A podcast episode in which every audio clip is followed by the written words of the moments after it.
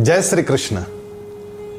आज से हम लोग गीता के बारे में कुछ चिंतन आरंभ करेंगे। वैसे तो आप सब लोग जानते हैं भगवत गीता के बारे में। अठारह अध्यायों का यह ग्रंथ, जिसमें 700 श्लोक है। एकमात्र ग्रंथ जो रणभूमि पर कहा गया। एकमात्र ग्रंथ जो भगवान की वाणी से प्रकट हुआ। एकमात्र ऐसा यह ग्रंथ जिसकी जयंती मनाई जाती है। और अर्जुन विषाद योग इस पहले अध्याय से इसका आरंभ होता है। चार लोगों का संवाद है यह जिसमें धृतराष्ट्र संवाद का आरंभ करते हैं अपनी जिज्ञासा से। कौरवों के पिता, जो कि नेत्रहीन है, अपने साथ बैठे, उस दिव्य दृष्टि प्राप्त संजय से पूछ रहे हैं धर्म क्षेत्रे कुरुक्षेत्रे समवेता युत्सव मामका पांडवाश्चैव किम कुर्वत संजय? संजय, मुझे बताओ तो सही कि उस धर्म क्षेत्र पर, उस कुरुक्षेत्र पर मेरे पुत्र कौरव और पांडव कर क्या रहे हैं? क्या चल रहा है वहाँ पर? यह जिज्ञासा प्रकट की। यह एकमात्र श्लोक जो धृतराष्ट्र के मुँह में दिया गया।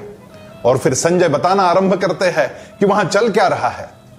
दोनों तरफ़ से रथी, अतिरथी, महारथी अपने अपने शंख बजा रहे हैं। ग्यारह उक्षोहिणी सेना, जो कि कौरवों के साथ खड़ी है, और सात उक्षोहिणी सेना, जो पांडवों के पक्ष में खड़ी है। अब दोनों युद्ध के लिए अपने अपने हथियार उठा रहे हैं अपने अपने शस्त्र ऊपर कर रहे हैं, और शंख ध्वनि चल रही है। और उसी समय अर्जुन अपने सारथी बने श्री कृष्ण से कहते हैं कि हे अच्युत, अपना यह रथ दोनों सेनाओं के बीच में जाकर खड़ा कर दो। मैं देखना चाहता हूँ, मैं निरीक्षण करना चाहता हूँ कि चल क्या रहा है। कौन कौन लोग सामने खड़े हैं?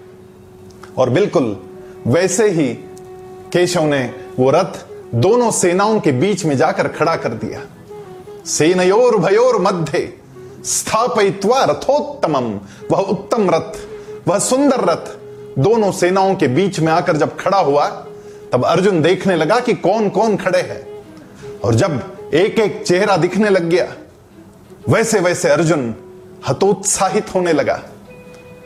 वह भयग्रस्त नहीं था, वह तो शूर था, प्रतापी था, महावीर था। लेकिन अपने पितामह भीष्म सामने खड़े हैं सेनापति बनकर।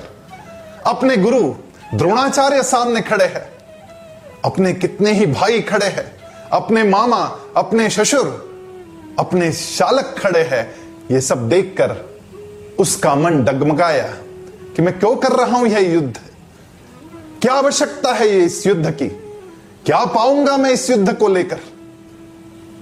और फिर अर्जुन अपने स्नेही सखा कृष्ण से कहने लगे कि नहीं चाहिए मुझे ये युद्ध।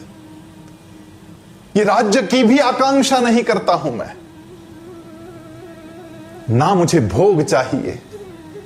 मैं काम करता हूँ, मैं चला जाता हूँ यहाँ से।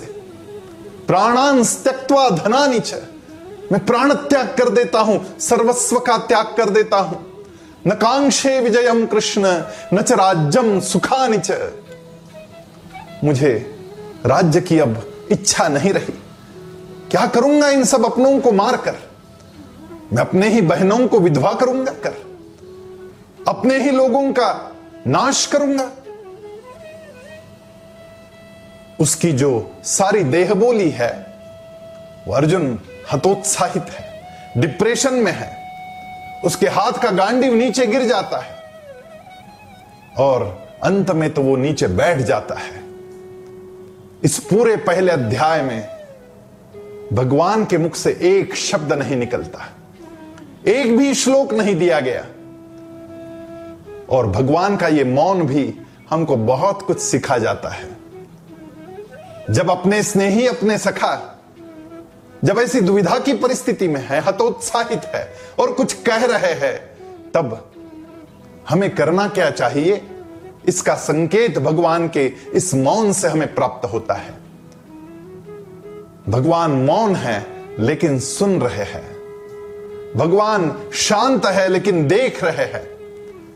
जब अपने को ही ऐसे शांत हो जाते हैं, दिगमुड़ हो जाते हैं, दुविधा में पड़ जाते हैं, और फिर कुछ कहने लगते हैं, तब बड़ी शांति के साथ में उनका कथन हमें सुनना चाहिए। सुनने में बड़ी ताकत है।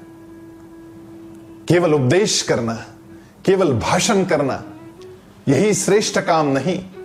सुनना यह उससे भी श्रेष्ठ है और भगवान केवल सुन रहे हैं। पहले अध्याय से यह सीख हम लोगों को प्राप्त करनी होगी और अर्जुन सब कुछ अपने स्नेही सखा को कह रहे जब हमारे मन में इस प्रकार की दुविधा खड़ी हो जाए तो अपने मन की बात किसी को कहना, मन के विचार किसी के साथ शेयर करना, ये शेयरिंग में भी बड़ी ताकत है। इससे हमारा मन हल्का हो जाता है। अपने हृदय को हल्का करना, अपने मन की बात अपने निकटवर्ती स्नेही को बताना, इसमें बहुत बड़ी ताकत है। और पहले अध्याय में यही सीख मिलती है हम लोगों को कि जब ऐसा कुछ घट जाता है, तब निश्चित रूप से हम लोगों को अपने मन की बात अपने स्नेही जनों के साथ में शेयर करनी चाहिए। और यदि कोई अपना स्नेही ये शेयर कर रहा है तो उसको शांति से सुनना चाहिए। जय श्री कृष्ण।